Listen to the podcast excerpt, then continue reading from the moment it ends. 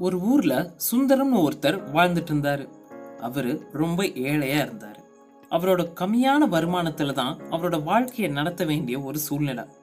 ஒரு நாள் சுந்தரம் தெருவில் நடந்து போயிட்டு இருந்தாரு அப்போ அவருக்கு பழங்காலத்து காசுன்னு கீழே தெருவில் கிடைச்சது. அந்த காசுல நடுவில் ஓட்டை இருந்துச்சு. இந்த ஓட்ட காசு கிடைக்கிறதுங்கிறது ரொம்பவே அதிர்ஷ்டம்ங்கிற ஒரு நம்பிக்கை. சுந்தரம் அவரோட மனசுல அதிர்ஷ்டம் என்னை தேடி வந்துருச்சு.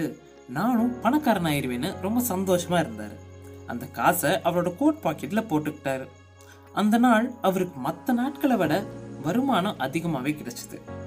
எல்லாமே அந்த அதிர்ஷ்ட ஓட்ட காசு கிடைச்ச நேரம் சந்தோஷமா நினைச்சுக்கிட்டாரு. அன்னையிலிருந்து தினமும் அவர் அந்த கோட் பாக்கெட்ல இருக்கிற காசை தொட்டு பார்த்துக்குவார். ஆனா வெளியே எடுக்கவே மாட்டார்.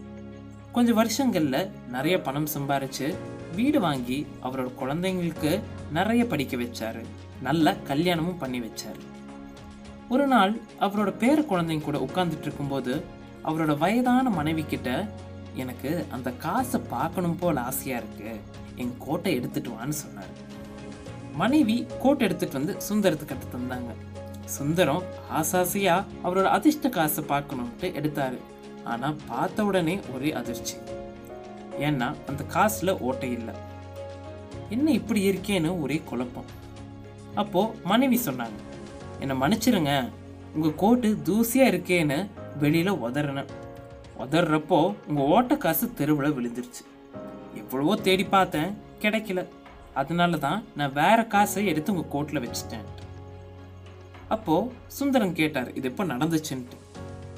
அப்போ மனைவி சொன்னாங்க இந்த ஓட்ட காசு கிடைச்ச அடுத்த நாள் காலையிலேயே தான் இது நடந்துச்சுன்ட்டு அவருக்கு அதை கேட்டதும் ஒரே குழப்பம்.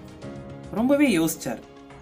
உண்மையிலே அதிர்ஷ்டத்தை கொடுத்தது அந்த ஓட்ட காசு இல்லை அவரோட நம்பிக்கை தான் சொல்லி முன்னாடி இருந்ததை விட சந்தோஷமா உற்சாகமா இன்னும் வேலைகளை நல்லா செய்ய ஆரம்பிச்சிட்டாரு. ஆமாங்க ஒருத்தரோட விடாமுயற்சியும் நம்பிக்கையும் தான் காலங்கள் செல்ல செல்ல அவரோட அதிர்ஷ்டமா மாறுது. இது மாதிரி நிறைய கதைகளை நான் உங்களுக்காக சொல்ல போகிறேன் என்றும் உங்களுக்காக அன்புடன் லக்ஷ்மன் சின்ன சின்ன விஷயங்கள் சந்தோஷத்தை தரும். ஆனால் சந்தோஷம் என்பது சின்ன விஷயம் அல்ல.